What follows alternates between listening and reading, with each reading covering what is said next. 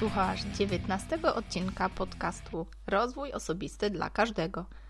Audycji dla wszystkich zainteresowanych świadomym i efektywnym rozwojem osobistym. W imieniu Wojtka Struzika zapraszam Cię bardzo serdecznie.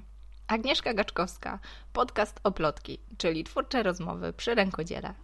Bardzo dziękuję Agnieszce za zapowiedź, a Was chcę już zaprosić do wysłuchania odcinka z Karolem Kierzel, gdzie rozmawialiśmy o marketingu, o marketingu w zastosowaniu budowania marki, ale też rozmawialiśmy o klientach, o zachowaniu sprzedawców wobec klientów, o całej transakcji i o tym, co się dzieje po tej transakcji. A chcę też powiedzieć, że dla słuchaczy Karol przygotował bardzo ciekawy materiał, który, no dobra, lokalizacja do tego materiału jest na stronie poradnikowo.com. W opisie tego odcinka zachęcam do wejścia na tą stronę i sprawdzenia, pobrania tak naprawdę materiału, który. No zobaczcie, co to za materiał Karol przygotował. Na pewno jest to ciekawa rzecz i ja sam zamierzam z niej skorzystać. A teraz zapraszam już do wysłuchania odcinka. Wszystkiego dobrego dla Was. Pozdrawiam.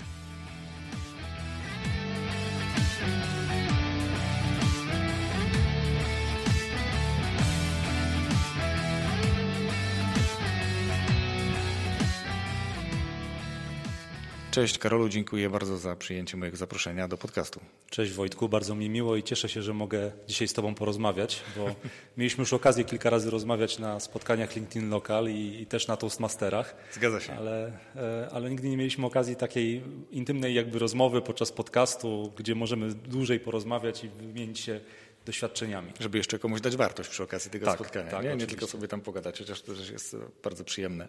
Dobra, yy, nie będę Ciebie ciągnął teraz za język inaczej niż tylko tak, jak sobie wymyśliłem, żebyś nam się teraz tutaj ładnie przedstawił, Karolu. Kim jesteś, czym się zajmujesz? Tak, no ja jestem Karol Kierzel. E, Zajmuję się marketingiem już od ponad 10 lat i to jest marketing, e, który gdzieś tam oscyluje wokół tematów e, marketingu B2B. E, Zajmuję się, opiekuję się działem marketingu u jednego z poznańskich dystrybutorów e, sprzętu e, komputerowego. Natomiast też od lat już zajmuję się konsultingiem, zajmuję się szkoleniami, które oscylują, które gdzieś krążą wokół tematu marketingu, tematu customer experience i poznawania doświadczeń klientów. I na tym też opiera się cała moja filozofia, czyli zanim zaczniesz działać, zanim zaczniesz sprzedawać, tworzyć marketing, dobrze poznaj swoich odbiorców.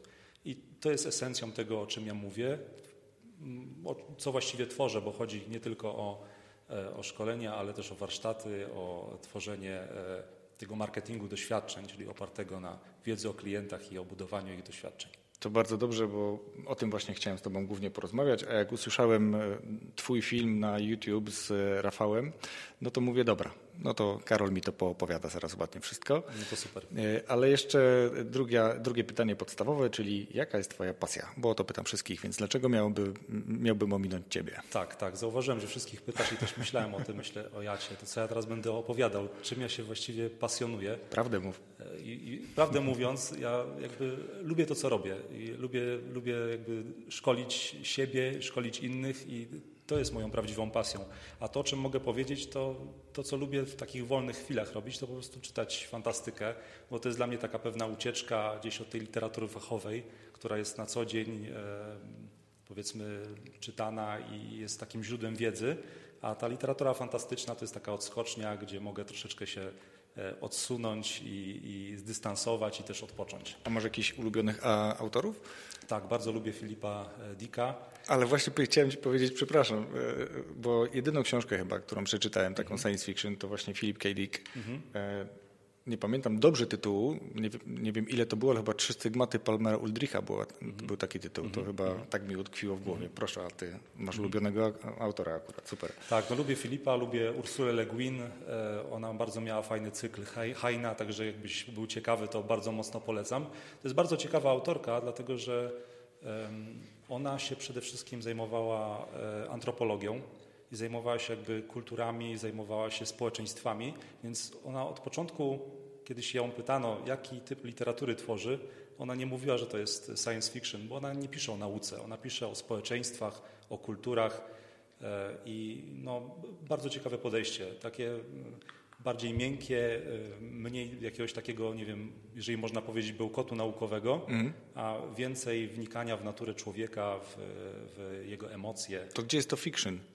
No właśnie to, o to chodzi, że ona tworzyła pewne sytuacje, które są niemożliwe do stworzenia okay. w świecie e, jakby realnym. No bo skoro nie science, no to musi tak, być chociaż to fiction. Tak, jest nie? to fiction i jakby no, jesteśmy na innych planetach, jesteśmy mm -hmm. gdzieś w innym wszechświecie, e, doświadczamy pewnych zjawisk, także jakby tych niedostępnych tutaj. Niedostępnych mm -hmm. tutaj, ale wszystko jest interpretowane przez pryzmat człowieka, przez pryzmat jego emocji, a niekoniecznie tych kwestii e, ściśle No to tak jeszcze do tego się y, pasuje to, czym się zajmujesz, bo ten marketing jest taki bardzo po ludzku. Tak, tak. No staram się, żeby był po ludzku i mam nadzieję, że to mi e, dobrze wychodzi. I rzeczywiście, tak, ona też tą tworzy fantastykę tak po ludzku, bo, Super. bo to nie jest takie właśnie twarde science fiction. To jeszcze chciałem zapytać, a klasyk był, Lem? Wiesz co, Lema czytywałem, ale nigdy to nie było takie, okay. nigdy to nie było jakiś namiętny tutaj no związek. No tak, no ma swoich jakby fanów, nie? Tak, tak. Okay. tak. Dobra. E, no to teraz, żeby ten marketing uruchomić i żeby on był taki e, pożyteczny e, dla nas wszystkich, nie ukrywam, że trochę też i dla mnie i myślę, że dla wielu słuchaczy, ale też pewnie dla Ciebie, tylko że Tobie jest to pewnie dużo bliższe. Mhm marketing, ale w kontekście budowania marki, budowania marki osobistej, budowania marki firmy, przedsiębiorstwa. Mhm. Jak najlepiej podejść marketingowo do tego, żeby ta marka osobista mm, była z jednej strony spójna z nami, mhm. a z drugiej strony, żeby marketing przynosił efekt, no bo do czego jest ten marketing, tak? No, żeby się ludzie o nas dowiedzieli w takim bardzo dużym uproszczeniu. Tak. Więc jak podejść marketingowo do budowania wizerunku marki, czy to osobistej, czy firmowej, tak najlepiej, jakbyś powiedział w swoich słowach co, zacznijmy, fachowca. Zacznijmy od tego, że wychodzę z mocnego założenia, że przedsiębiorcy, tworząc marketing, tworząc jakąś komunikację marketingową, powinni być e, w tej kreacji aktywni Czyli nie mówimy tutaj o tym, że drogi dziale marketingu, zajmie się teraz komunikacją, ja będę sobie siedział w fotelu prezesa i to wszystko się będzie działo poza jakby moją kontrolą, tylko no szczególnie w tych mniejszych przedsiębiorstwach chodzi o to, żeby jednak ten prezes gdzieś uczestniczył w tej komunikacji firmy, żeby był pewną e, twarzą tej firmy. I tutaj pojawia się marka osobista, która ma oczywiście zastosowanie i w tym przypadku. Natomiast jeżeli mówimy o takich poszczególnych ekspertach, e, czy specjalistach, to oni mają dużo łatwiej, dlatego że tak naprawdę to oni są tą marką, to oni są tym przedsiębiorstwem i teraz oni muszą siebie pokazać e, na zewnątrz. I o ile ten prezes ma pewną blokadę, bo nie wie na ile pokazywać siebie, na ile pokazywać firmę, to ta marka osobista, e, jakiś konsultant, szkoleniowiec, e, grafik czy jakakolwiek, jakikolwiek inny fachowiec, on już nie ma tego problemu, dlatego że on sprzedaje siebie, on sprzedaje mhm. swój wizerunek. I to jest, to jest podstawowa kwestia i wydaje mi się, że w tym przypadku takie osoby poszczególne, nie osoby, nie firmy, tylko osoby po, pojedyncze, one mają pewną przewagę nad firmami i dużo łatwiej jest im z tym wystartować. Czyli jeżeli ja prezentuję siebie, no to prezentuję siebie Wojtka Struzika, taki jestem na co dzień, mhm. tak o sobie opowiadam, mhm pracuję nad tym, żeby do ludzi dotrzeć, ale też no, nie za wszelką cenę chcę być sobą dalej. Tak? tak. Nie, nie zaprzedam się w jakiś tam sposób. Mówię głosem innych, ale pod tytułem Struzik Wojtek. Natomiast to, co powiedziałeś, to chyba bardzo często się jednak pojawia, kiedy prezesi właśnie nie wiedzą, jak do tego podejść. Mhm. On by najchętniej to komuś delegował, tak jak robi wszystko inne. Mhm. Natomiast, żeby to zrobić dobrze i ten brand był taki wiarygodny, mhm. to musi być z twarzą człowieka. Mhm. Czy to zawsze musi być prezes, czy możemy do tego podpiąć inną osobę i dlaczego najlepiej, żeby to był jakiś pracownik, a nie osoba w stylu wynajęty aktor? No dlatego, że wprowadzamy najpierw tą spójność i tą autentyczność. Czyli jeżeli mamy wynajętego aktora, który no, niestety jakby w odbiorze zawsze w jakimś stopniu jest to jakaś wynajęta osoba, która dostała pieniądze za to, żeby pokazać naszą, nasz produkt, czy usługę, czy firmę w jakimś pozytywnym świetle.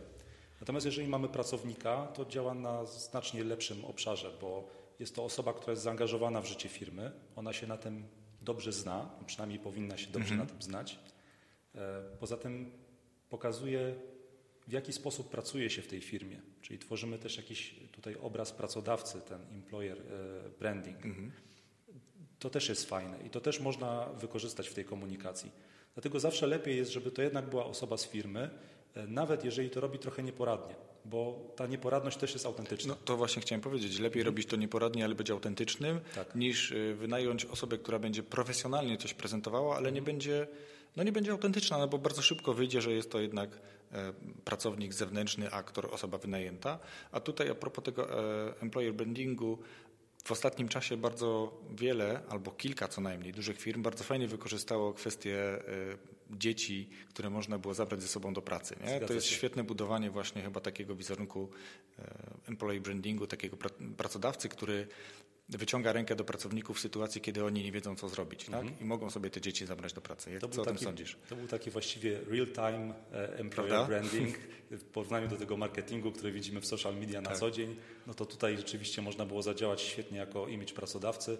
Ktoś od razu widzi, teraz ma problem, nie wiem, musi zostać z dziećmi, musi brać urlop, mhm. a jakaś firma potrafi zadbać o to, żeby te dzieci e, miały zajęcie i żeby ktoś mógł się nimi zaopiekować. Animować je w jakiś tak, sposób. Tak. Mhm. No tak, no są wtedy pod opieką profesjonalistów. Więc to jest też marketing, prawda? To jest też umiejętne wykorzystanie tak. pewnych narzędzi. To jest tak. marketing tak. właśnie tego pracodawcy wtedy, nie? Tak, tak. Pokazujemy, jakim on jest pracodawcą, bo, bo dla kogo to jest? To jest z jednej strony, owszem, dla pracowników, którzy już pracują, mówią, mhm. ok, mój pracodawca o mnie dba, mhm. ale to jest świetne narzędzie marketingowe do tego, żeby pokazać na zewnątrz, o kurczę, tam mogę chcieć pracować, tak? No tak. bo w sytuacji kryzysowej mogę liczyć na tego pracodawcę. To chyba o to chodzi, nie? Tak, o to chodzi i jakby no, tutaj też działamy na wielu polach tak jak mówisz, czyli dla tych pracowników, których mamy, ale też dla tych potencjalnych pracowników. Oni mogą zobaczyć, że dzięki temu będą mogli spokojnie się realizować w tej pracy. I oczywiście taki jednorazowy strzał pod tytułem zaopiekujemy się waszymi dziećmi to jest mało. Trzeba mieć całą strategię, trzeba mieć pomysł na siebie, w jaki sposób to budować wieloetapowo. Natomiast to jest jeden z etapów, który warto wykorzystać. No tutaj była świetna okazja, żeby to zrobić i wiele firm z tego skorzystało. Bardzo dobrze. A odpowiedz mi tak, bo mm, wyszliśmy od marki osobistej, od marki w ogóle, to gdybyśmy chcieli tak to rozłożyć na czynniki pierwsze, przed chwilą powiedziałeś duże słowo strategia, zakładam, że pewnie to jest jeden z elementów początkowych, ale gdybyś powiedział, od czego zacząć, jeśli mówimy o budowaniu marki? Przede wszystkim musimy się zastanowić, jaki jest nasz cel, czyli jaki chcemy wizerunek zbudować. Jesteśmy jakimś fachowcem, jakimś specjalistą, być może chcemy mieć wizerunek eksperta w tym, co robimy, i musimy się zdecydować, w jaki sposób chcemy to pokazać. Czym się zajmujemy, jakie są nasze silne strony i czego oczekuje nasza grupa docelowa, czyli te też potrzeby e, klientów. Bo jeżeli jesteśmy e, powiedzmy e, płytkarzem, no to mamy klientów, którzy chcą mieć dobrze zrobioną łazienkę mhm. i musimy się zastanowić, czego oni od nas oczekują, czym możemy się wyróżnić na rynku. Jak im się pokazać. Jak im mhm. się pokazać, czego oni od nas właściwie chcą. I na tej podstawie budować strategię komunikacji, strategię marketingową, tego pokazania siebie na zewnątrz. No tak, bo można pokazywać siebie w bardzo wielu formach, odsłonach. Mhm tylko to nikomu nie jest potrzebne wtedy, tak? No bo tak. nie wiemy, komu tego. E, pokazuje coś, co mnie się wydaje, mhm. mnie się podoba, ja to lubię, ale no tylko ja. Nie? Tak. Więc y, tak. to, co powiedziałeś, czyli muszę mieć cel, co ja swoimi umiejętnościami jestem w stanie spełnić, jakie oczekiwania, czy jakie problemy rozwiązać swoim tak. potencjalnym klientom. Tak? tak? To można ująć. Jeżeli, jeżeli nasi potencjalni klienci będą widzieli, że komunikujemy wartości w ten sposób, że no po prostu rozwiązujemy ich problemy, czy dzielimy się wiedzą w taki sposób, że oni pewne rzeczy są w stanie zrobić na własną rękę, a dopiero, dopiero kiedy dochodzą do jakiejś ściany, do jakiejś bariery, decydują się na pomoc kogoś z zewnątrz. I wtedy my wchodzimy jako ta osoba z zewnątrz, ta osoba, która może im pomóc. No właśnie, bo to jest coś takiego, czego myślę, że ludzie nie doceniają. E, to, co powiedziałeś, że wchodzimy z zewnątrz. To jest coś takiego, co mnie akurat w mojej pracy operacyjnej to y, też się podoba pod kątem takim, że wiesz, przyjeżdżasz gdzieś na obiekt mhm. i sprawdzasz standardowe rzeczy na obiekcie, mhm. tak, czy są zachowane pewne procedury. No i zespół, który naprawdę staje na wysokości zadania, mówi, kurczę, ty Wojtek zawsze coś znajdziesz. Tu nie chodzi, że ja szukam, tylko ja tam jestem raz na jakiś czas, więc łatwiej jest mi zobaczyć pewne rzeczy, które są niestandardowe. I to jest taka korelacja, myślę, do tego, co ty powiedziałeś. Pracujesz w zespole, czy nawet sam jako mm, człowiek pracujesz nad swoją marką osobistą. Mhm. Naczytałeś się, nasłuchałeś się różnych książek, podcastów, vlogów i próbujesz sobie to zbudować. Nawet coś zbudowałeś, no bo zakładam, że jakąś wiedzę wyciągnąłeś taką, e, która jest ci w stanie zbudować, czy pomóc e, określić tą twoją strategię. No i nie działa. No i wtedy przychodzisz ty z zewnątrz i mówisz, nie działa, bo, tak? Bo jakby masz już w swojej głowie doświadczenia z kilku różnych branż, z kilku różnych rynków, tak? Gdzie ileś już tych projektów zrobiliście i to jest zawsze łatwiej, więc dlatego czasami warto od razu na dzień dobry, zanim się spędzi wiele godzin nad siedzeniem nad własną strategią, poprosić kogoś już na dzień dobry o konsultację, o to, żeby przyszedł i, i porozmawiał z fachowcem, chce zrobić to i to, co o tym sądzisz, jak najlepiej do tego zbudować strategię, tak? Tak. Najśmieszniejsze jest to, że często to są bardzo podstawowe kwestie. Czyli ta osoba ma już tą wiedzę wyciągniętą gdzieś z książek, z różnych źródeł wiedzy i tylko potrzebuje kogoś, kto da tego przysłowiowego kopa w dupę i pomoże jej zrobić te pierwsze kroki, uporządkować Ustrukturyzuje. wszystko, mhm. zaplanować. Do, dokładnie o to chodzi. Czyli żeby e, to nie były takie szarpane, wyrywane z kontekstu działania, tylko żeby wszystko było krok po kroku i żeby prowadziło do obranego celu. A są jakieś sprawdzone narzędzia, które mogą pomóc w budowaniu takiego projektu, takiej strategii, planu? No, może, można powiedzieć to w bardzo prosty sposób. E, kartka i długopis. Mhm bo trzeba zacząć od tego, żeby przelać wszystkie myśli na kartkę.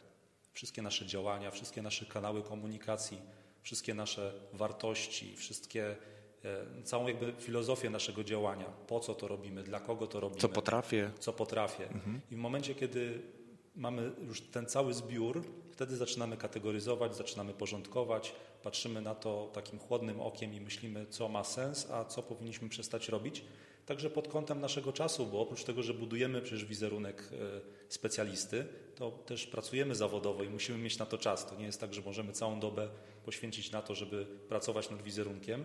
Tylko, Są inne zadania oczywiście. Tak, tylko musimy znaleźć na to e, czas. Często jest tak, że ludzie tego nie robią, dlatego że mówią, że nie ma czasu.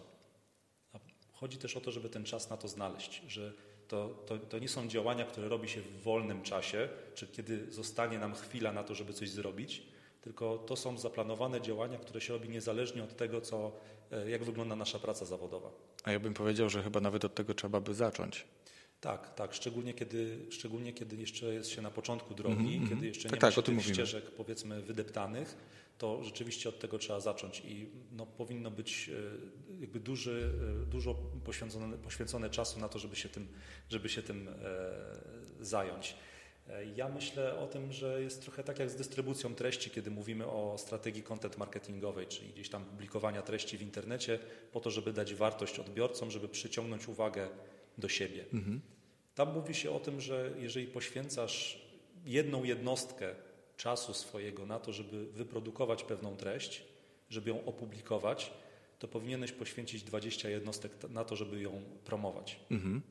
20 aż. Tak. Bo słyszałem, że dwa razy tyle, a tu 20 razy tyle. No, powinno, to, powinno tego być dużo. Powinno być tego dużo, dlatego, Czyli jeśli że... pisałeś, załóżmy, artykuł do gazety, artykuł na bloga przez 2,5 godziny, to 20 razy 2,5 godziny powinieneś poświęcić czasu na promowanie tego bloga czy tego artykułu. Oczywiście to jest sytuacja idealna, mhm. gdzie jakby mamy możliwości i mamy tyle kanałów do wykorzystania.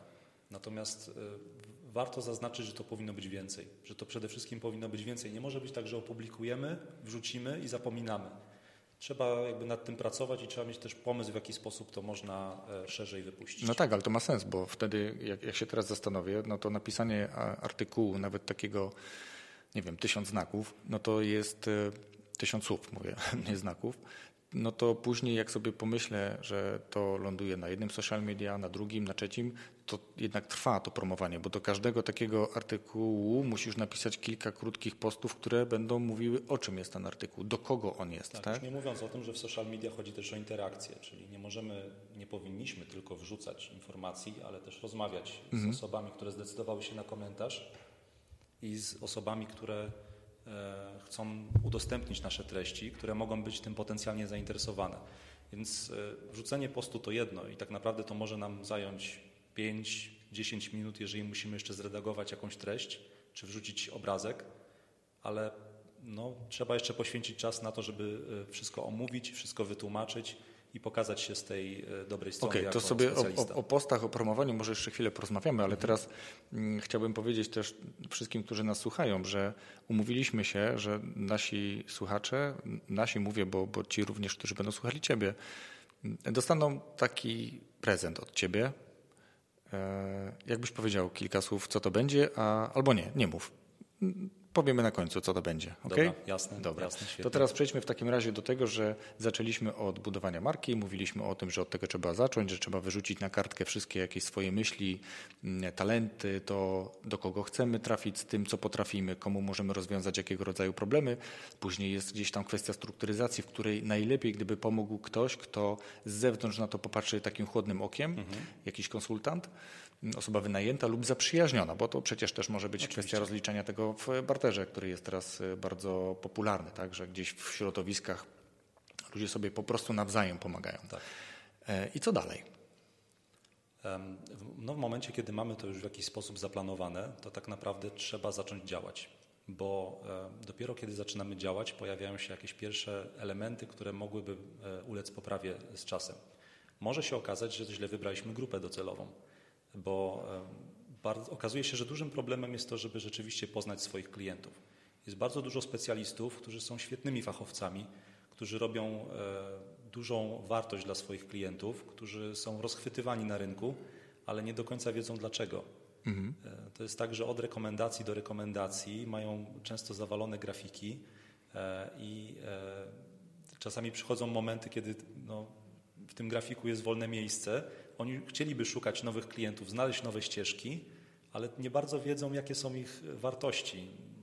Klient widzi tą wartość, ale oni nie do końca to potrafią zrozumieć. Co wtedy samodzielnie. zrobić? Co wtedy zrobić? No, wtedy trzeba przede wszystkim porozmawiać z tymi klientami, których już się ma. Czyli tutaj znowu jest ten kontakt z klientem ważny. Nie wejść, zrobić usługę czy sprzedać produkt i zniknąć, tylko prowadzić dialog, dowiedzieć się, jakie problemy Dobra, rozwiązaliśmy. to Karolu, bo to tak y, przyznam szczerze, też dużo o tym już czytałem y, i faktycznie bardzo wiele osób mówi o tym rozmawiać z klientami. Ale powiedz mi, jak najlepiej rozmawiać z tymi klientami? No bo ja rozumiem, że jeżeli masz, mm, jest to jakaś działalność handlowa, masz jakiś punkt powiedzmy, y, który być może chcesz skalować, skalować, chcesz rozwijać, czyli otwierasz kolejne punkty i chcesz zrobić je lepiej niż ten pierwszy, no to co? Przychodzi ktoś do ciebie, siada albo przychodzi do lady i rozmawiasz z nim w ten sposób? E, wiesz co, Można no, to w ten sposób zrobić? Czy... Można to tak zrobić, natomiast wszystko zależy też od branży, w jakiej pracujesz. Jeżeli mówimy o takich szybkich, szybkiej sprzedaży produktów, oczywiście jest to trudniejsze, bo większość osób interesuje to, żeby kupić szybko, jak najtaniej, bo często te produkty są powtarzalne w wielu miejscach. I wtedy trzeba znowu szukać nowych ścieżek rozwoju. Natomiast są takie miejsca usługowe, w których ta rozmowa z klientem wychodzi w sposób naturalny. Masz rację. Popatrzmy na fryzjery, na fryzjerów, na, na kosmetyczki. Tam właściwie część, Ojej, częścią tam- usługi jest rozmowa. Tak, dokładnie. 80% czasu to rozmowa. Tak, i, i często rozmawiamy o takich rzeczach właśnie codziennych, e, ale też w tych codziennych rzeczach możemy wpleść pewne pytania. Możemy się dowiedzieć, dlaczego akurat e, do nas przychodzi dany klient. Czy e, usługa mu odpowiada, czy to jest kwestia po prostu najniższej ceny, czy w jaki sposób możemy dać, w jaki sposób możemy dać dodatkową wartość. E, Czy, e, czy on ma jakieś pomysły na rozwój tej usługi? Bo klienci często też mają pewne pomysły, mogą podpowiedzieć coś, co widzieli w innym salonie, czego my nie widzieliśmy do tej pory i możemy to przeszczepić, jeżeli uznamy to za zasadne. To teraz pojawiła mi się taka refleksja w głowie, zanim zadam kolejne pytanie. Sam chyba nawet napisałeś, że warto podglądać, czyli jakby porównywać się też w takim aspekcie, myślę, y, czy też takie słowo, które niekoniecznie, powiedzmy, że wiele osób będzie wiedziało, benchmarkować, tak? czyli porównywać swoją markę z innymi, ale też patrzeć na rynki zagraniczne, tak? szczególnie na te rynki zachodnie, które są w wielu aspektach bardziej dynamicznie rozwijające się. One są, można powiedzieć, trochę do przodu. I rzeczy, które, o których my uczymy się tutaj od naszych kolegów, mm, one albo już są, albo za chwilę będą nieaktualne. Czyli podglądamy też te, te firmy zewnętrzne. Dobra, e, ale chciałem zapytać o to, jeżeli to nie jest ten, ten, ta sprzedaż czy bezpośrednia, czy usługa realizowana w takiej relacji bezpośredniej, tylko jest to działalność mm, w dużej mierze powiedzmy oparta na internecie lub komunikacja koncentruje się w internecie. No bo powiedzmy, że y, bardzo popularny teraz rynek szkoleniowy w dużej mierze koncentruje się na komunikacji internetowej. Robisz warsztat, robisz szkolenie, ale tak naprawdę ze swoimi potencjalnymi klientami często najpierw nawiązujesz relacje w internecie. I jak tam zapytać o to? Czy robić ankietę, czy zadać pytanie wprost na jakimś, w jakimś poście, coś oferować w zamian, bo przecież żeby wywołać jakieś, jakąś reakcję, to znane call to action, no to bardzo często już trzeba coś za to obiecać. Tak. No, w internecie przede wszystkim chodzi o budowanie społeczności. Czyli jeżeli mamy wizerunek eksperta, no to musimy wokół tego swojego wizerunku zbudować e, społeczność. Jeżeli tą społeczność mamy zbudowaną, to możemy z nimi prowadzić dialog, możemy się ich spytać o ich opinię. Bardzo często się też tworzy w ramach na przykład grup na Facebooku, wręcz tworzy się produkty i usługi razem ze swoją społecznością. Czyli wprost się ich pyta, czego potrzebują, jak to powinno wyglądać. Właściwie Zabiera nam to całą pracę, bo nie musimy gdybać, tylko wprost się pytamy osób, jak to powinno e, wyglądać. I często też w takich grupach tworzy się takie triale, takie powiedzmy jakieś edycje testowe e, kursów, szkoleń, e, po to, żeby ta, ta, mm, ta grupa dyskusyjna, mhm, ta, ta społeczność, społeczność, mhm. żeby ona sama wypróbowała to, co stworzyła i później też wiemy, czy rzeczywiście ludzie chcą to, co, o czym mówili, czy okazuje się, że, że nie, że jednak no, to się nie sprawdza, bo pomysł był e, ciekawy, ludzie coś takiego zaproponowali, ale w praktyce to się nie sprawdza. I możemy tym klientom naszym pierwszym, tak ich nazwijmy, z tej naszej społeczności, obiecać, że na przykład ten kurs albo dostaną za darmo, albo dostaną w jakichś preferencyjnych warunkach, rozumiem. Tak, tak. tak. No okay. to, jest, to jest bardzo częsta praktyka właśnie, że takie kursy są... Taka przedsprzedaż. Tak, że to jest taka uprzywilejowana grupa. Oni też się czują lepiej, oni przez to bardziej są aktywni. No i tak od strony finansowej to są też osoby, które chętniej kupią, mhm. bo one były od początku tworzenia tego kursu, tego szkolenia, tego produktu mhm. i dzięki temu oni jakby czują część siebie w tym wszystkim. Mhm. Dobra, czyli mamy już tą zebraną wiedzę, zaczęliśmy teraz działać, zaczęliśmy pytać naszej społeczności, naszych klientów lub potencjalnych klientów o to, o co chcieliśmy zapytać tak naprawdę, czyli co mm, chcieliby, żebyśmy robili lepiej, albo co więcej, czego więcej byliby zainteresowani. Ja zrobiłem też taki eksperyment, zapytałem klientów, zapytałem słuchaczy podcastu, y, fanów, mm, dwa tematy dałem do wyboru który, który chcieli, o którym chcieliby posłuchać w odcinku solowym. No i faktycznie jakiś tam temat wygrał. Zaangażowanie może nie było jakieś bardzo duże, ale też społeczność nie jest duża. Nie zależy mi na tym, żeby, mm, żeby ona była duża, mhm. tylko żeby ona była aktywna na tyle, na ile ona jest aktywna. Tak? Czyli żeby mieć relacje z mniejszą grupą, ale mieć relacje, a nie chwalić się, że mam, nie wiem, 10 tysięcy fanów czy kogoś takiego. Jasne. Mm, ale reakcji tam nie ma, a przynajmniej procentowo jest to bardzo małe. Więc jak dobrze zbudować tą naszą społeczność w internecie? No, jest trochę tak, jak mówisz, sam powiedziałeś, chodzi przede wszystkim o zbudowanie relacji, a nie zbudowanie liczby. Im lepsze będziemy mieli relacje, tym lepiej. Jest nawet taka strategia, która mówi o tym, że jesteśmy w stanie wyżyć zawodowo z tysiąca wiernych fanów, tysiąca zaangażowanych osób, które śledzą e, nasze działania, które kupują nasze produkty, które są wiernymi, lojalnymi klientami. Że ta liczba tysiąc rzeczywiście może wystarczyć. Oczywiście to są bardziej jakieś strategie e, z oceanu. Możliwe, że jeżeli chodzi o polskie e, warunki, warto by było to przeskalować. Natomiast chodzi cały czas o to, żeby nie mieć ileś dziesiąt tysięcy czy ileś set tysięcy, tylko żeby mieć wierną grupę osób, które rzeczywiście czują jakiś związek z tym, co my tworzymy i chcą brać w tym udział. Tysiąc to nie mało. To, to nie jest mało, to nie jest mało, ale to też nie jest 10 tysięcy aktywnych y, użytkowników, bo można, można by sobie pomyśleć, że no dobrze, to teraz jeżeli chcemy rzeczywiście żyć z tego, zarabiać pieniądze, no to musimy celować, aim for the stars i po prostu mhm. tworzyć dla setek tysięcy osób i okej, okay, jest kilku takich celebrytów, którzy mogą sobie na to pozwolić, ale ja tam mały żuczek to nie bardzo. Mhm. Natomiast okazuje się, że ta liczba wcale nie musi być w setkach tysięcy. I zgadzam się z Tobą, dopiero jak ktoś zacznie to robić, to zobaczy, że tysiąc to nie jest taka mała liczba i trzeba rzeczywiście mieć coś fajnego do zaoferowania, żeby zbudować taką społeczność, ale to to zmniejsza tą barierę na wejściu. To nie jest takie przerażające. No właśnie, bo tu ważne, żebyśmy powiedzieli, żeby mm, wszyscy ci, którzy są zainteresowani budowaniem takiej własnej marki, żeby nie koncentrowali się na ilości, tylko na jakości. I dlaczego to mówię? Bo byłem na jednym, jednym spotkaniu, gdzie był prelegent, który opowiadał o tym, w jaki sposób szybko zbudować dużą grupę fanów na Facebooku. I to było takie zakombinowane, to było takie, bym powiedział, nawet nieetyczne, żeby z mało tego pana nie wygwizdano po prelekcji. Mhm. Bo on opowiedział, jak to można tam, nie wiem, tu się otwiera stronę, tam się drugi profil, tam się też robi stronę, później to się jakoś łączy i tu nagle bach, bach, bach, 50 tysięcy fanów. Mhm. Tylko co z tego, że te 50 tysięcy fanów jest, skoro nikt z tych fanów potencjalnie nie jest zainteresowany tak naprawdę tym, co ja robię. Co mi daje ta liczba?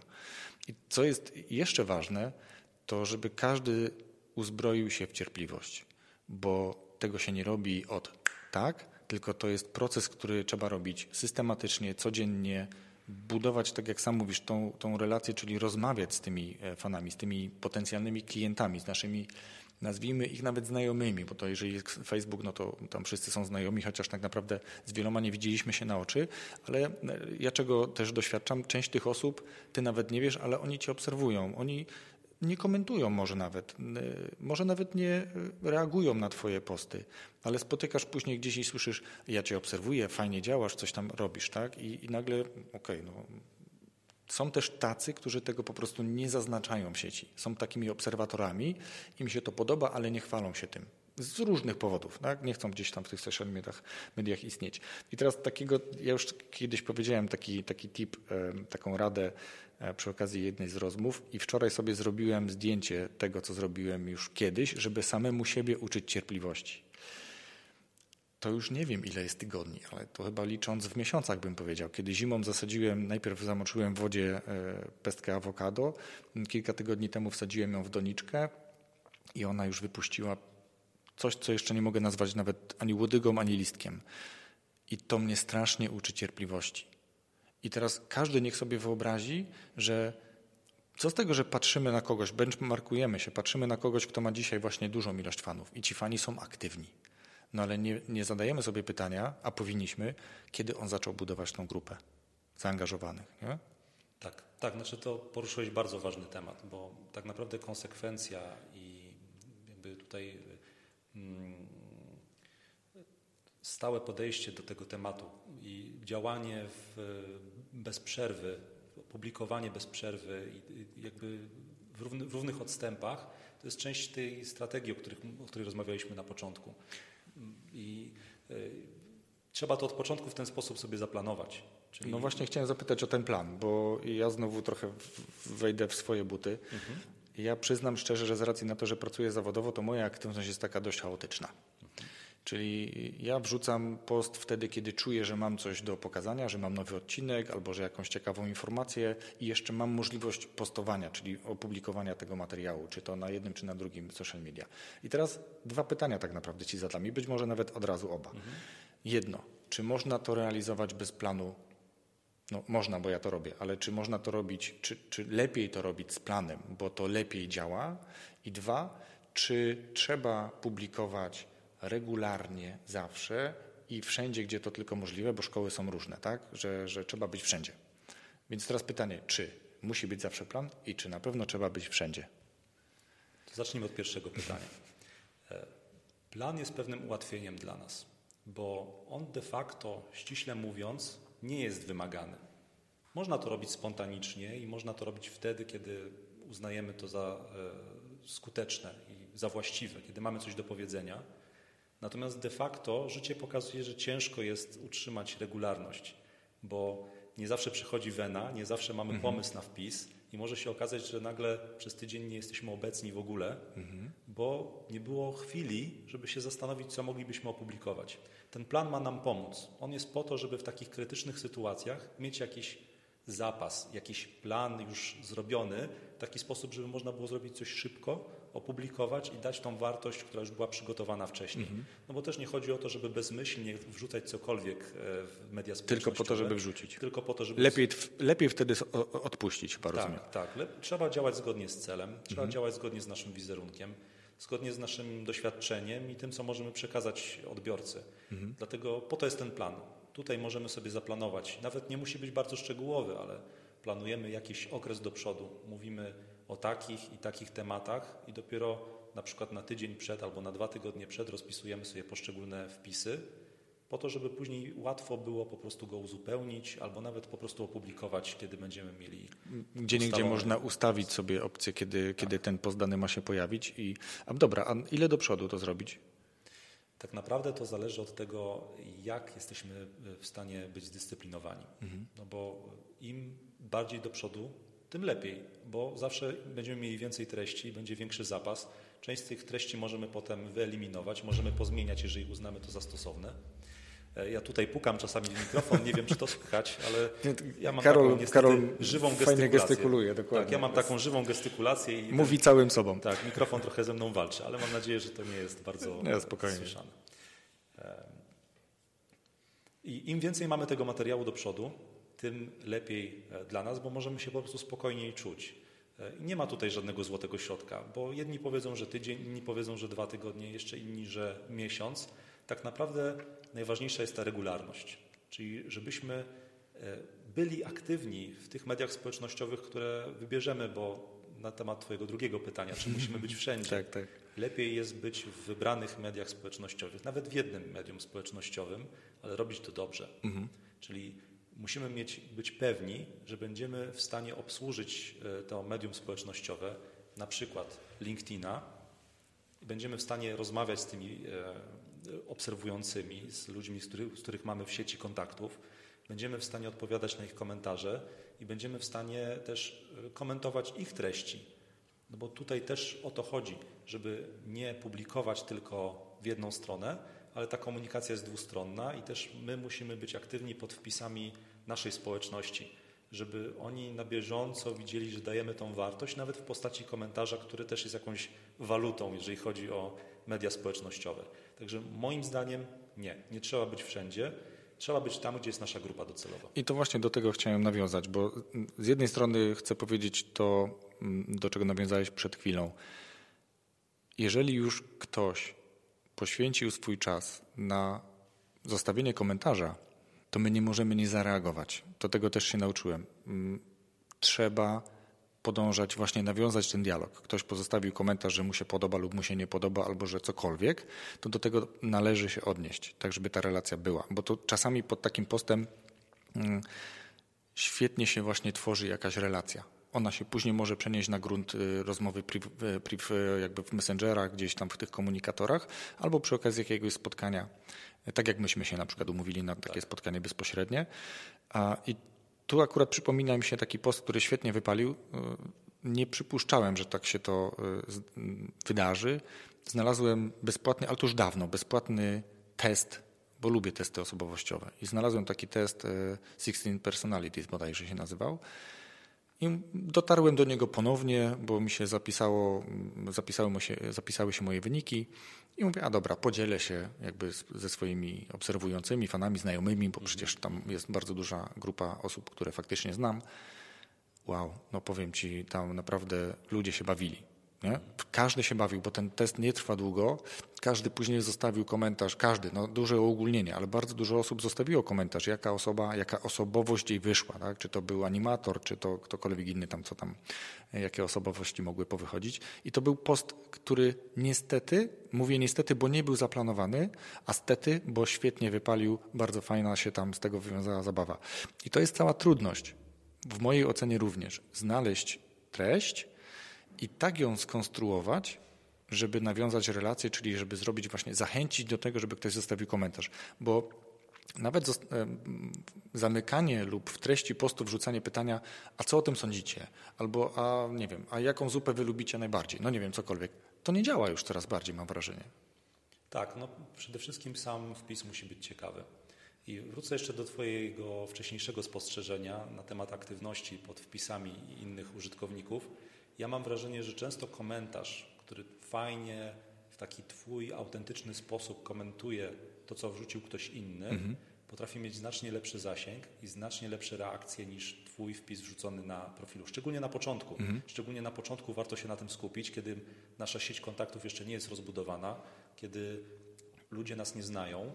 Wtedy możemy komentować w fajny sposób wpisy innych aktywnych użytkowników i to naprawdę, naprawdę robi e, fajną robotę. Mhm. To, Dajemy to się też poznać chyba, nie? Od tego, tak. bo, bo nawet jeżeli komentujemy czyjś post, bo chyba do tego nawiązujesz, tak. ktoś wrzucił jakąś ciekawą treść i my się do niej odnosimy, godząc się lub nie godząc, lub dając przykłady pewnych zachowań lub jakichkolwiek sytuacji, no to inni też czytają ten komentarz, bo z, z tym, z czym się spotykam, e, a czego bardzo często też nie bierzemy pod uwagę, to to, że ludzie częściej czytają komentarze niż samą treść, albo może nie częściej niż samą treść, ale bardzo często jakby czytają komentarze, bo tam niejednokrotnie jest dużo wartości, a czasami treść jest bardziej wartościowa niż sam wpis. Więc czytajcie komentarze. Tak, to jest bardzo ważne, dlatego że pierwszy, najwyżej oceniony komentarz potrafi być fajnym podsumowaniem długiego wpisu. I wtedy ktoś, zanim zacznie czytać wpis, zobaczy, który komentarz dostał najwięcej głosów. Jeżeli to będzie komentarz krytyczny, to on nie zainwestuje swojego czasu w przeczytanie całej treści. Mhm. On będzie wolał przeskoczyć dalej, przeskrolować dalej i zobaczyć, czy ktoś inny przygotował dla niego coś lepszego. Więc jeżeli ten komentarz jest pozytywny i on mówi, wow, fajna wartość, warto to przeczytać, mam podobne spostrzeżenia, mhm. a najlepiej jeszcze dodać coś więcej, bo, bo to są takie frazesy powiedzmy, mhm. ale jeszcze zawsze można się podzielić tym swoim doświadczeniem, to ktoś czytając o tym będzie wiedział, że warto, że warto kliknąć pokaż więcej i przeczytać całość. Dobra, to wracamy teraz znowu do ścieżki tego naszego marketingu w, w budowaniu marki. Jak to możemy mierzyć? No na szczęście, na szczęście mierzenie w dobie marketingu internetowego jest dużo łatwiejsze niż mhm. w offline. E, I tych narzędzi jest całkiem sporo. Natomiast tutaj warto wyjść z tego, że my jako marka osobista musimy mieć naszą główną platformę. I zwykle to jest po prostu strona internetowa, na której publikujemy treści i też e, opowiadamy o naszych usługach i o produktach. E, najważniejszym tutaj elementem będzie po prostu mierzenie tego, w jaki sposób nasi klienci chcą się z nami kontaktować. No i tutaj dochodzą już tematy leadów, czyli po prostu klientów potencjalnych. Możemy mierzyć po prostu, ile tych klientów jest, ile tych potencjalnych leadów jest i później tak naprawdę z marketingu wyodrębnia się już e, proces sprzedażowy, a do tego punktu jesteśmy w stanie sprawdzić, ile lidów mamy z jakiego kanału. I to jest tak naprawdę podstawowy miernik, który jest też w miarę prosty do wdrożenia, bo darmowymi narzędziami takimi jak Google Analytics jesteśmy w stanie oznaczyć, czy ktoś wysłał do nas formularz kontaktowy, z jakiego źródła przyszedł do nas i to jest pewien cel, który możemy sobie mierzyć. E, oczywiście Możemy potem to starać sobie przekładać jeszcze w zależności od skali działania na jakieś efekty finansowe, no bo też o to chodzi, żeby mhm. porównać ile czasu, ile pieniędzy musieliśmy zainwestować, ile pieniędzy z tego otrzymaliśmy, no ale często to bywa już trudniejsze. I tutaj znowu odniosę się do tego, o czym rozmawialiśmy wcześniej. Studiowanie Analyticsa to są dziesiątki, jeśli nie setki godzin, żeby być wprawnym, obsług, wprawnie obsługiwać Google Analytics. Są szkolenia oczywiście, które, y, no jest ich bardzo wiele, oczywiście każde o bardzo różnej jakości, mm, ale dlatego o tym mówię, że warto też, jeśli ktoś ma problem e, z przyswajaniem tego typu wiedzy, mm, zresztą ona się też szybko zmienia, bo są jakieś beta e, wersje kolejne, to warto znowu poprosić kogoś o wsparcie, warto znowu wziąć kogoś sobie wynająć po to, żeby pomógł skonfigurować tego Analyticsa, bo podpięcie samego kodu śledzącego na stronie mm, głównej to jest jakby tylko mm, to ABC, ta podstawa, a później jakby profilowanie tego wszystkiego, y, zakładanie celów, które tam jest. Ja tego nie ogarniam, ale wiem, że to jest, więc y, o tym mówię. Warto poprosić kogoś, szczególnie jeśli chcemy naszą działalność, a chyba do tego y, budowanie marki służy, chcemy monetyzować, czyli chcemy zarabiać na tym pieniądze, tak? Czy to poprzez markę firmy, którą budujemy, czy poprzez e, jakby swoją własną markę, tak? Dzisiaj, czy to trenerzy, czy, czy, czy mówcy, czy a, tak jak ty spece od marketingu, no zarabiają na tym, czy chcą na tym zarabiać, więc warto wiedzieć, jak to mierzyć. Czy ci klienci, to o czym powiedziałeś, skąd ci klienci do nas przyszli? Na podstawie tak, z jakiego, jakiego ruchu, co ich do nas przesłało? Czy oni nas wyszukali i jesteśmy po prostu wysoko w wyszukiwarkach, czy przeszli z naszego posta na Facebooku, czy przeszli z naszego posta na LinkedIn, czy, czy nie wiem, to jest direct, czy jakiekolwiek inne wejście na naszą stronę, tak? Tak, i to jest konwersja. Dla, to jest dla nas bardzo ważne, bo w taki sposób też poznajemy klientów. Bo to nie jest tak, że zawsze musimy rozmawiać z klientami. Tych źródeł wiedzy jest dużo. Mhm. Możemy analizować ich ruch na stronie, możemy sprawdzić, które treści ich bardziej interesują, a które wpisy są mniej interesujące.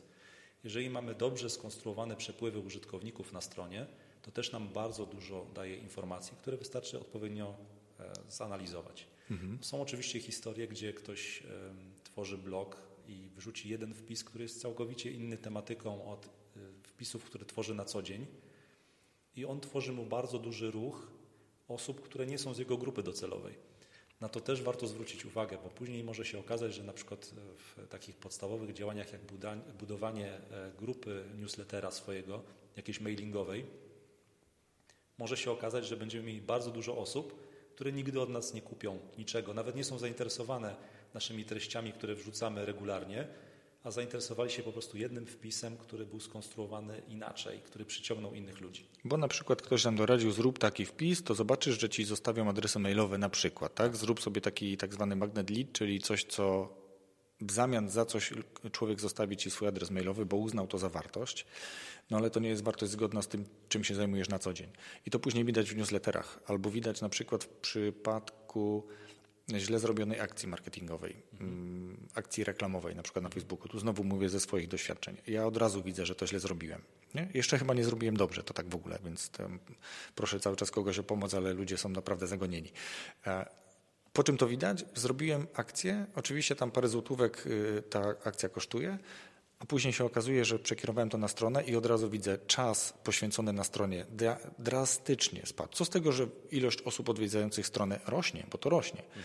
tylko że czas spędzony na stronie maleje. Ta treść nie była dla nich. Tak? Czyli gdzieś nieumiejętnie to zrobiłem, albo do nieumiejętnej grupy, nie wiem, wiekowej, y, czy, czy też płci, cokolwiek dotarłem. Więc tu też warto rozpisać sobie to, co mówiłeś na początku do kogo chcę trafić, bo żeby wiedzieć do kogo, to najpierw ten profil tego klienta, tak? I później pod profil tego potencjalnego klienta, czy też słuchacza w moim przypadku, czy czytelnika w przypadku e, autorów blogów, do kogo chcę trafić i w kontekście tego profilu robię czy przygotowuję akcję marketingową po to, żeby poszerzyć trochę tą grupę czytelników, czy słuchaczy, czy klientów. Mhm, tak? Tu nie możemy się opierać jakby na stałej grupie, bo ona nie może być stała. Nie możemy uznać, że mamy tysiąc klientów i to jest koniec, bo ci klienci, część tych klientów kupuje stale, część kupuje okazjonalnie, część kupiła raz i nigdy więcej nie kupi, bo nie ma potrzeby. Nawet nie zostali jakby źle potraktowani, tylko nie ma potrzeby.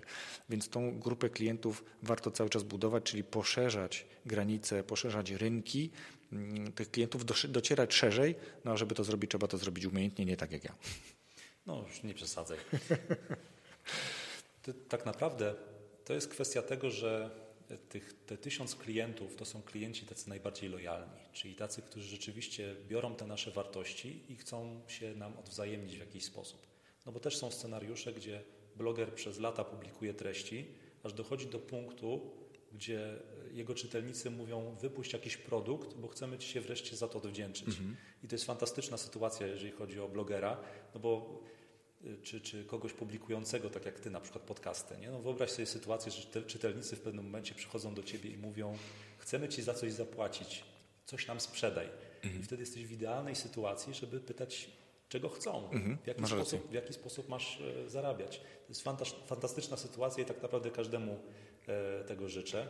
I tu znowu powiem, że to jest rzecz bardzo prawdopodobna, bardzo możliwa, która się może wydarzyć. I teraz wszyscy ci, którzy tworzą, dajcie sobie na wstrzymanie, bo to trwa. Tak. Ja mam, teraz nagrywamy 18, 19 bodajże odcinek, a odcinków aktualnie opublikowanych jest 17, 18, jakoś tak. Już pogubiłem się dzisiaj. Więc co to jest za ilość w stosunku do tych podcasterów, którzy tworzą od roku, dwóch i więcej, którzy mają po kilkaset odcinków, bo są i tacy. Mm, więc tam jest ta wartość. Więc tutaj dajcie sobie na e, wstrzymanie i, i, i to samo przyjdzie tak naprawdę. Jeśli Trzeba. dobrze robicie swoją robotę, to samo przyjdzie. A, Trzeba być cierpliwym. Tak. tak. I teraz y, pozwolę sobie trochę na zreasumowanie tego, o czym rozmawialiśmy, żeby domykać powoli puentą to, że ci, którzy tego słuchają, no też chcieliby sobie to jakoś tak poukładać w Jasne. głowie, co im ten odcinek dał. Więc mówiliśmy o tym, że trzeba wyrzucić z głowy wszystko, co w tej głowie siedzi, czyli zbudować sobie jakąś taką listę bardzo chaotyczną, co potrafię, czym się zajmuję, co lubię, do kogo dzisiaj docierałem, do kogo mogę dotrzeć, komu jakie problemy mogę rozwiązać, etc., etc., etc. Im więcej, tym lepiej.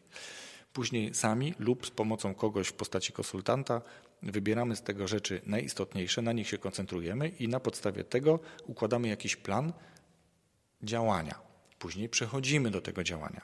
podejmujemy różne aktywności, o których z tym konsultantem lub sami poprzez materiał, jaki wyczytaliśmy, wysłuchaliśmy, wyoglądaliśmy w, sieci czy w książkach, budujemy sobie jakąś strategię działania, działamy i mierzymy mierniki, o których rozmawialiśmy e, i wiele innych mierników jeszcze, tak, bo Google Analytics jest jednym, ale każda działalność, czy tak jak moje podcasty mają możliwość mierzenia tego, kto słucha, gdzie słucha, kiedy słucha, jak długo słucha i tak dalej, więc to warto na to czasem zaglądać, chociaż są tacy, którzy uważają, że nie patrzą na, na statystyki, ja mam takie zboczenie zawodowe, więc patrzę. No i jeżeli już mierzymy, rozmawialiśmy o budowaniu społeczności, o tym, żeby to e, ubrać w autentyczność, ubrać w cierpliwość, bo to nie dostępuje szybko i lepiej mieć mniej, ale bardziej zaangażowanych fanów. Mm, no dobra, i co dalej? No tak, no w pewnym momencie, tak jak mówiliśmy, dochodzi do tego elementu sprzedaży. Mhm, I ta sprzedaż tak. też jest jakby w całej historii bardzo ważna. No bo w momencie, kiedy już ktoś się z nami skontaktował, kiedy te wszystkie działania, które do tej pory zrobiliśmy, dały tą wartość. Mhm. I tu kolejna rzecz, o której warto wspomnieć. Nie każdy nasz odbiorca będzie tym klientem kupującym. Mhm. Ty o tym wspomniałeś zresztą przed chwilą. To jest tak, że większość z tych osób, ona się zadowoli tymi treściami, które my publikowaliśmy za darmo. Mhm. Oni wezmą te wartości. Ważne, żeby to były fajne rzeczy, żebyśmy nie publikowali takich ochłapów, mhm. tylko żeby to były naprawdę wartościowe Zgadza rzeczy. Się. Takie rzeczy, które czytelnik jest w stanie wziąć i wykorzystać. Użyć. Mhm. Tak, i użyć. I większość osób się tym zadowoli. Ona lepiej lub gorzej wykorzysta te nasze treści i będzie pracować na efektach. Natomiast część użytkowników, część odbiorców, ona dojdzie do jakiejś bariery i stwierdzi, że potrzebuje pomocy. I wtedy my, jako ta marka osobista, jesteśmy pierwszym kandydatem na to, żeby przeprowadzić ich dalej przez ten proces. Tak, Naszym jeśli to, co robiliśmy, było wartościowe i tylko być może było tego za mało, tak? Mhm. Tak, i tak naprawdę, jeżeli wszystko zrobimy dobrze, to sam proces sprzedaży jest bardzo prosty. Bo w momencie, kiedy e, ktoś do nas przychodzi, my właściwie pytamy się właściwie tylko, e, kiedy chcieliby przeprowadzić warsztat albo konsultację. I najczęściej jesteśmy z tej pozycji, że już nasza stawka godzinowa, ona może być ustawiona na sztywno i ta osoba będzie, e, nie będzie nie, zwykle nie będzie szukała kogoś tańszego, kogoś mhm. anonimowego kogoś, którego musiałaby sprawdzić. Bo ciebie już zna, tobie już ufa. Tak, Nawet jeżeli tak. nigdy się nie widzieliście, ale ona ciebie widziała, bo ty, ty publikujesz wideo, mm, więc jesteś bliżej. Tak? Ta osoba cię poznaje poprzez to, co publikujesz. Tak, często jest tak, że przez takie nagrania podcasty są bardzo fajną formą tak swoją drogą, mhm. bo są długie i można jakby ten, tą relację, ten kontakt nawiązać taki bardziej głębszy mhm. z, z, prowadzącym na przykład, który jest... Tak, co, znam bardzo wielu podcasterów bardzo dobrze, pomimo, że oni mnie nie znają w ogóle. Tak, tak. I potem mamy takie wrażenie, że my jako odbiorca jesteśmy totalnie anonimowi, ale jak spotykamy na jakimś, jakimś konferencji, jakimś mhm. szkoleniu tą osobę, której słuchaliśmy od roku, dwóch, trzech, to mamy wrażenie, jakby to był nasz stary kumpel, tak, który... Potwierdzam. To, nasz towarzysz życia, i, i, a, ta osoba często jest szokowana na zasadzie, kto do mnie podszedł i czego ode mnie chce. A to jest, to jest fantastyczne i w momencie, kiedy rozmawiamy z takim klientem, który tak naprawdę nas dobrze zna, mhm. przynajmniej takie ma wrażenie, to e, dużo łatwiej się potem i sprzedaje, i, i, działa. I ten etap sprzedaży, kiedy, szczególnie kiedy jesteśmy taką jednostką, kiedy jesteśmy tym ekspertem, jest już dużo prostszy. Czyli tutaj rzecz, o której rozmawiałem już w kilku odcinkach podcastu, dla mnie osobiście bardzo ważna, czyli autentyczność. Czyli wszystko to, co robisz, w jaki sposób budujesz swoją markę osobistą, jakich narzędzi do tego wykorzystujesz, jakie treści publikujesz, to musi być spójne z tobą, bo później przychodzi do tego kontaktu tego klienta, który kupił ciebie w internecie, kupił ciebie poprzez twoje wideo, czy moje podcasty, czy kogoś blogi, a później przychodzi do zderzenia z rzeczywistością i to nie jesteś ty nie? Bo, bo, bo, bo nie byłeś autentyczny w tych materiałach, więc Myślę, że to jest trudno nie być autentycznym, ale są tacy. E, dobra, to teraz jeszcze e, jakbyśmy chwilę porozmawiali, ja Ci powiem o takiej rzeczy, której doświadczyłem kiedyś, a myślę, że to mm, sprzedaż to nie jest koniec. E, Zdecydowanie. To właśnie. Natomiast bardzo wiele osób myślę o tym zapomina, że sprzedaż i koniec. Mhm. Tak? Do dzisiaj niestety w bardzo wielu miejscach, punktach, chociażby dobra, nie będę tego mówił akurat, jest tak, że klient, który kupił, to już jest super i, i najlepiej niech on się już nie pokazuje na oczy, nie dzwoni, cokolwiek by się mu nie działo. I ja doświadczyłem w swojej karierze lat temu, z 20 chyba już kilka nawet, mm, takiej rozmowy z moim ówczesnym szefem, kiedy ja objąłem placówkę i zacząłem załatwiać stare tematy, stare reklamacje, bo, bo tego było naprawdę bardzo dużo. No i przyjechał mój szef i tak patrzy w te rzeczy, patrzy, mówi na co ja te pieniądze wydaję. Mówi, panie Wojtku, ale my nie robimy reklamacji. Z tego nie ma pieniędzy. Dzisiaj nie ma tej firmy na rynku. Nie? To jest taka puenta do tego, bo jeśli ktoś nie słucha swoich klientów nawet po tym, jak oni dokonali zakup, to nie może się nauczyć na błędach, które popełnił wcześniej lub na, na błędach, którzy, które popełnili producenci produktów, które sprzedają. Nie? Więc jakbyś powiedział trochę więcej o tym całym serwisie, o tym marketingu posprzedażowym. To jest bardzo ciekawa kwestia, bo dużo się mówi o doświadczeniach klienta. To jest takie fajne hasło teraz -hmm. i rzeczywiście tego jest e, dużo. Natomiast nie, nie wszyscy wiedzą, jak szerokie jest to pojęcie, bo nie mówimy tylko o procesie zakupowym na stronie, gdzie ktoś dodaje coś do koszyka, składa zamówienie płacąc i dokonuje sprzedaży i właściwie mhm. sklep może już zapomnieć, bo już teraz się zajmuje tym firma kurierska. I w momencie, kiedy pojawi się jakaś reklamacja albo zwrot, to wtedy klient jest traktowany nie jak klient, tylko jako problem. Mhm, dokładnie. E, natomiast to, to pojęcie jest bardzo szerokie, bo wykraczamy poza właściwie działania przedsprzedażowe, marketingowe, wizerunkowe, wchodzimy w sprzedaż, wchodzimy w obsługę posprzedażową, reklamacje, zwroty itd., tak ale wchodzimy też w sfery, o których często się w ogóle nie myśli, takich zahaczających właśnie o tematy wizerunkowe na przykład, coś, co jest zupełnie poza naszą kontrolą. Na przykład w jaki sposób nasza firma albo nasze nazwisko w jakim kontekście pojawia się w rozmowach między znajomymi.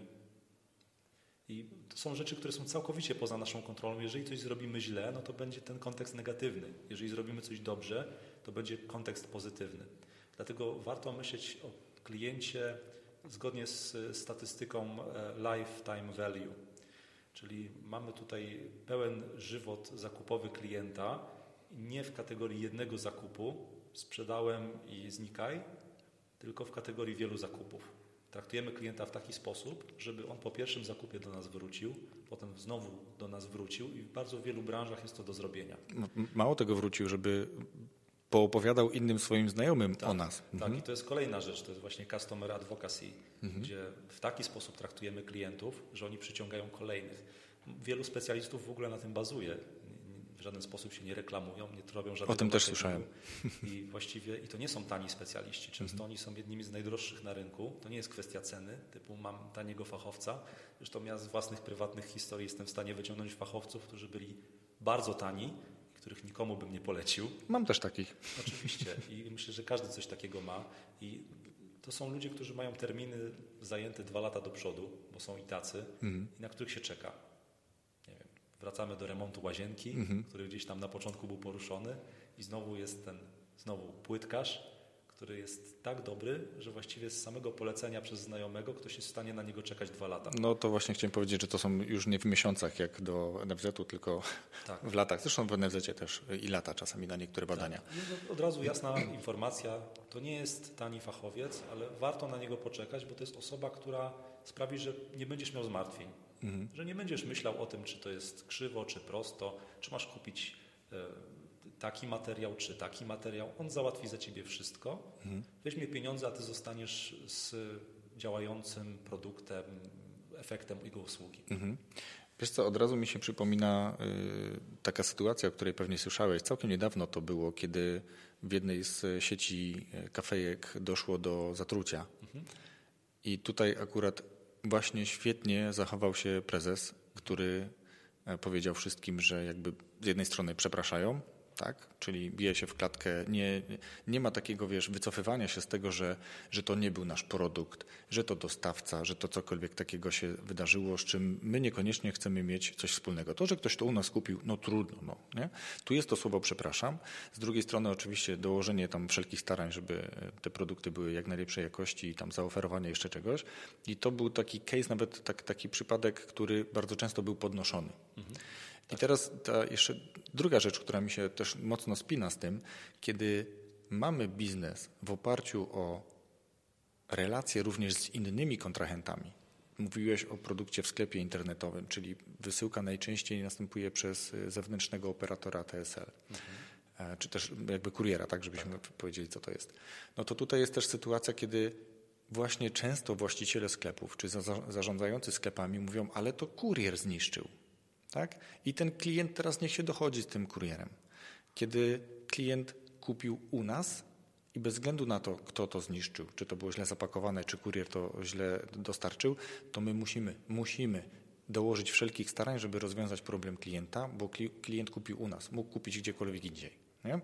I to jest taki poziom, który cały czas jeszcze jest na naszym rynku. Pomimo, że już tak dużo się o tym mówi, to cały czas jeszcze mamy taką bolączkę, to nie my. Mhm. To, to, ktoś inny zepsuł. Nie czujemy się. Nikt, nawet z takiej mojej pracy zawodowej, kiedy um, miałem, nie wiem, na obiekcie ochroniarza, który był opryskliwy, to bardzo szybko się z nim rozprawiałem, bo co z tego, że to był ochroniarz, pracownik ochrony firmy zewnętrznej, jak on był utożsamiany z, z, tą firmą, w której ja pracowałem, za którą odpowiadałem. I on przez klientów nie był traktowany jako, a bo to jest pan ochroniarz z takiej czy innej firmy. Nie, on jest w tym, a nie innym obiekcie i o tym zawsze trzeba pamiętać. Nie? Tak, tak.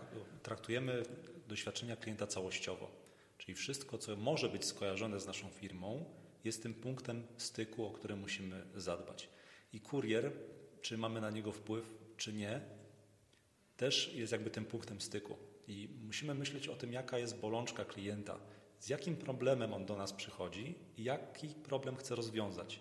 Bo wtedy przestawiamy się na to myślenie customer success, które gwarantuje nam to, że nie myślimy o kliencie jako o jakimś zewnętrznym obiekcie, który trzeba obsłużyć i on już niech sobie tam radzi dalej i robi to, co chce, tylko myślimy o tym, że on ma pewien cel. I teraz, czy my jako firma możemy mu pomóc ten cel zdobyć i w jaki sposób możemy to zrobić. Jeżeli w takim przypadku nawali kurier i paczka przyjdzie zniszczona nieterminowo i tak dalej, to my teraz będziemy się zastanawiać, w jaki sposób to obejść, czy w jaki sposób najszybciej dobrnąć do tego celu, który chciał osiągnąć e, klient. Mhm. Jest taki sklep, który jest bardzo często cytowany, to jest amerykański sklep Zappos, e, który jako taką, taki swój core biznesowy, swoje DNA marki wziął właśnie obsługę e, klienta. Tam jest dużo fantastycznych sytuacji, które można by było, Pamiętam jedną. Tak, którą można by opisywać. Jaką pamiętasz? Pamiętam to, gdzie mm, panowie sobie e, usiedli i rozmawiali o tym, że słuchaj, jak do mnie zadzwonisz na infolinię, to nawet pizzę możesz zamówić. No tak. i faktycznie zadzwonili na infolinię i tam pani zapytała, jaką pizzę. To jest ulubiony przykład prezesa właśnie, tak. który właśnie taką sztuczkę tutaj zrobił i rzeczywiście wtedy po chwili zawahania na infolinii zamówiono pizzę i mhm. wszystko dotarło. Ale jest jeszcze dużo innych przykładów. Jednym z ciekawszych jest na przykład to, kiedy mm, obsługa klienta rozmawiała z jednym z e, dzwoniących przez 10 godzin, mhm. tylko po to, żeby sprzedać jedną parę butów. I właściwie rozmawiali o wszystkim, o życiu, o tym bodajże jak się żyje w Las Vegas. E, I na sam koniec ta obsługa klienta powiedziała tylko tyle, ta osoba pracująca w obsłudze klienta powiedziała tylko tyle, że jeżeli klient chce porozmawiać, no to oni są po to, żeby spełnić tą zachciankę klienta, czy tą potrzebę klienta. No właśnie, a u nas y, bardzo często jest to zarządzanie przez wynik, przez skuteczność, no i wtedy ktoś patrzy w statystyki takiego operatora na, na tak zwanej słuchawce, że z jednym klientem gadał 10 godzin. Nie? Mhm. I teraz można to obrócić w tą stronę, że ten klient będzie super zadowolony i być może wystawił świetną opinię albo zrobił bardzo dobry marketing. E, szemrany? Tak się to mówi? Szeptany. Szeptany. Szemrany. Czasami, dobre, dobre. Czasami bywa szemrany, ale...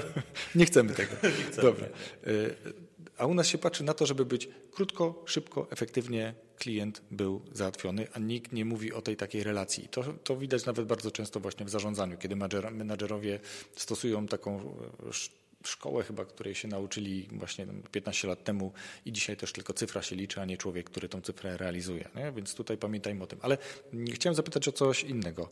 Chciałem zapytać o to, co myślisz o tym, bo tu są też różne szkoły, to już tak trochę bym powiedział, puentując, kończąc powoli, mhm. żeby cię nie zamęczyć i słuchaczy.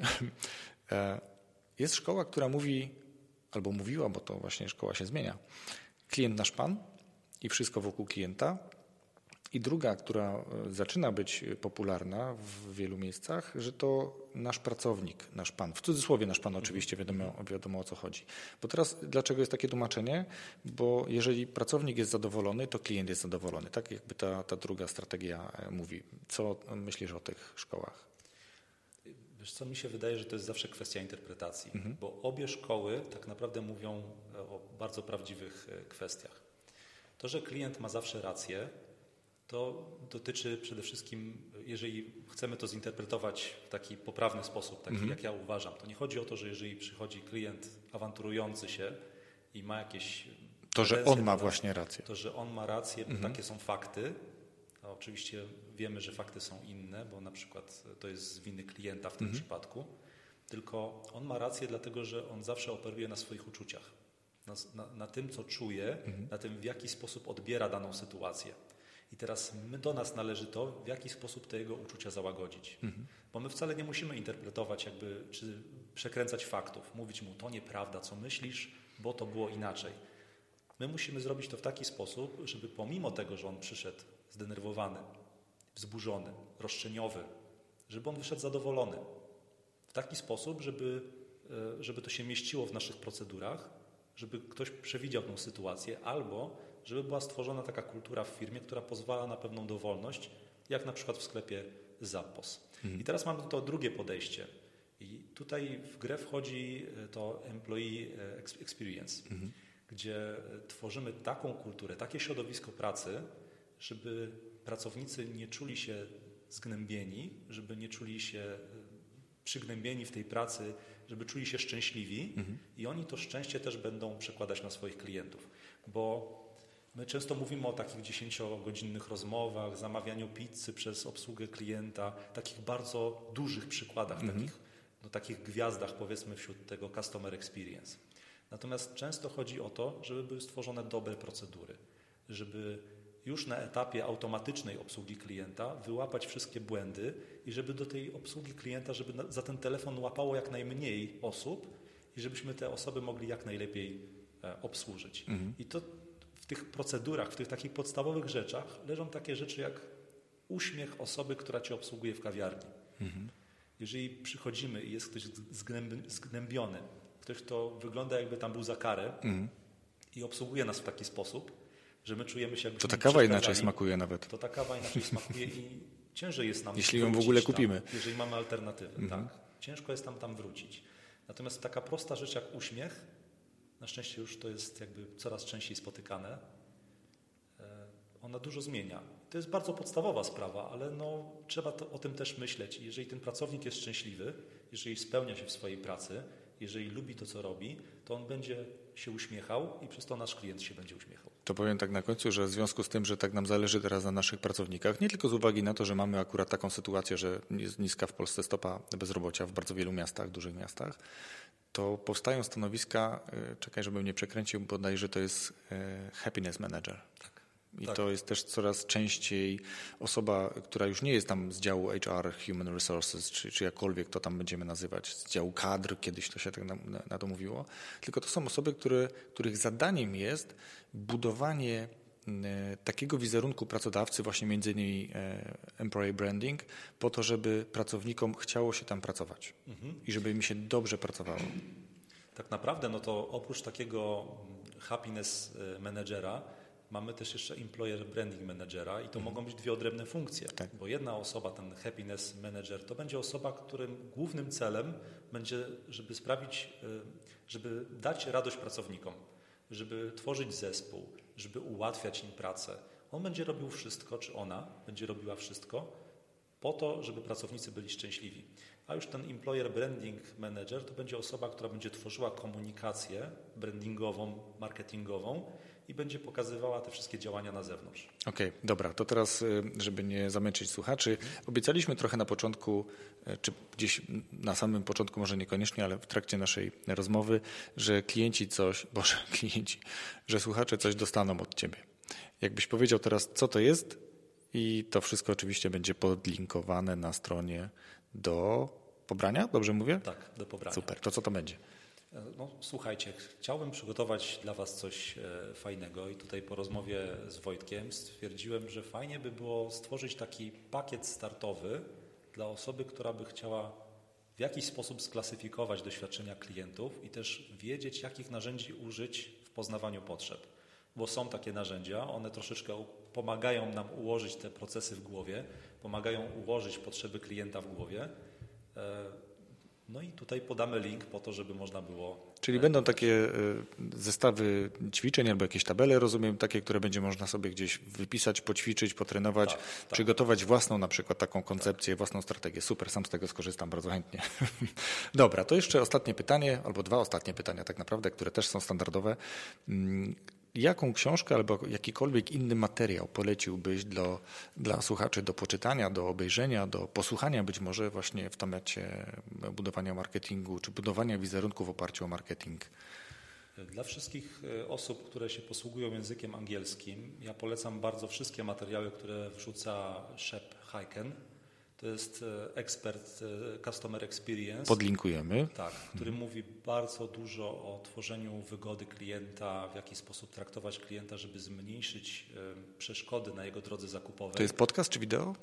To jest wideo, mhm. on też ma podcast swój, także można, okay. można, można go posłuchać. Jest bardzo częstym gościem też w różnych podcastach. Niedawno wydał książkę Także wszystko podlinkujemy i Super. bardzo ciekawe rzeczy. To, to, to jest taki mój częsty gość, jeżeli chodzi o materiały. Super, dobra. No to w takim razie na koniec, gdzie Cię można znaleźć, jeżeli ktoś chciałby zapytać Cię o coś na przykład? Ja zapraszam na LinkedIna, jestem mhm. tam bardzo e, aktywny. A oprócz tego zawsze można mnie znaleźć na blogu, to jest marketingpoludzku.pl albo karolkiezel.pl. Tutaj oba adresy prowadzą w to samo miejsce. Tam publikuję wszystkie moje materiały.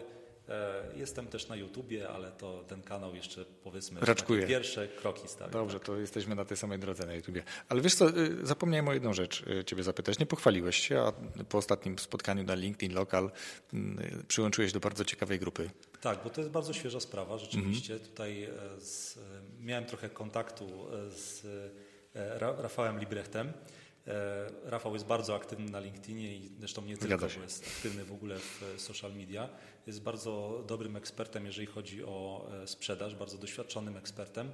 Mieliśmy bardzo, kilka bardzo ciekawych rozmów. Jedną z nich można na nagraniu zobaczyć na LinkedInie. I te wszystkie rozmowy prowadziły do tego, że dołączyłem do zespołu Sales Details, strategzy sprzedaży. To jest bardzo fajne przedsięwzięcie, bo z Rafałem się świetnie rozumiemy. Mamy tutaj podobne podejście do tematu marketingu, budowania e, produktów, sprzedaży. Relacji z klientem. Relacji z mhm. klientem. To jest bardzo, bardzo e, fajne i mi to bardzo odpowiada. A Sales Details jest zbudowany w taki sposób, żeby stworzyć grupę ekspertów, którzy mają się wzajemnie uzupełniać, w taki sposób, żeby e, zapełnić cały proces sprzedaży, czy żeby wszystkie elementy, które potrzebuje firma, od obsługi prawnej po sprzedażową, marketingową można było w jakiś sposób e, wzbogacić za pomocą warsztatów, e, szkoleń. Wymiany doświadczeń. Bardzo mi się to podoba, słuchaj, bo, bo to są bardzo cenne inicjatywy, bardzo niestety rzadko powstające. Niestety mówię dlatego, że część osób ma takie poczucie konkurencyjności, że, że to jest osoba, która się zajmuje bardzo podobnym e, profilem działalności i on jest moim konkurentem. I, I, tutaj zaczyna się jakaś taka niezdrowa relacja, a takie konsorcjum, jakkolwiek to nazwać, tak, taka grupa, zrzesza te osoby, które mają bardzo podobne często profile swojej działalności, ale nigdy nie jest tak, że ten sam profil działalności to jest dokładnie ta sama wiedza, te same doświadczenia. Więc moim zdaniem to, co e, wy robicie, wy mówię, bo też już w tej grupie jesteś, bardzo fajnie uzupełnia i daje, powiedziałbym, kompleks, kompleksową wiedzę, kompleksową wartość do potencjalnego klienta, bo macie znacznie szersze doświadczenia w momencie, kiedy jesteście bardziej liczną grupą, nazwijmy to ekspertów. Tak, już nie mówiąc o tym, że możemy się też wzajemnie od e, siebie uczyć, a to, o czym mówisz, o tej konkurencyjności, ja zawsze jestem takiego podejścia, że że nie walczymy o kawałek tortu, tylko razem możemy współpracować po to, żeby ten tort był jak największy. Mhm. Bo rynek ma duży potencjał na wzrost. Mhm. Gospodarka ma duży potencjał na wzrost. Fajne idee, one zawsze będą gdzieś tam padały na podatny grunt. I dzięki temu współdziałając w takiej fajnej komitywie, możemy zdziałać dużo więcej niż jak każdy będzie się ze sobą szarpał. No właśnie, bardzo mi się to podoba. Słuchaj, e, Karolu, e, rozmawia nam się bardzo fajnie. Patrzę na zegarek, to już ponad godzina naszej rozmowy. Mam nadzieję, że ta wartość, e, która z tej rozmowy płynie, będzie doceniona przez słuchaczy. No i co? No i Tobie jeszcze raz dziękuję za spotkanie, za możliwość rozmowy. Rozmawiało mi się z Tobą bardzo fajnie. No i będziemy się widywać jeszcze na pewno. Oczywiście. Bardzo, bardzo dziękuję za rozmowę, było naprawdę fajnie. No i myślę, że tutaj poruszyliśmy dość dużo tematów. Tak, to fakt.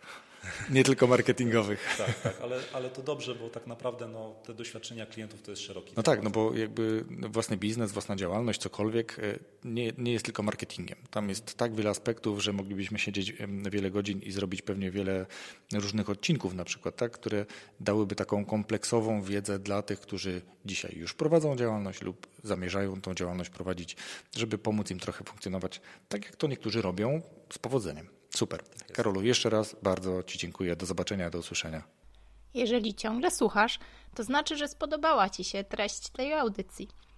Koniecznie zostaw pozytywną opinię. To fajny sposób, żeby odwdzięczyć się Wojtkowi za ogrom pracy, który wkłada w przygotowanie kolejnych odcinków tej audycji. Serdecznie pozdrawiam. Agnieszka z podcastu Oplotki.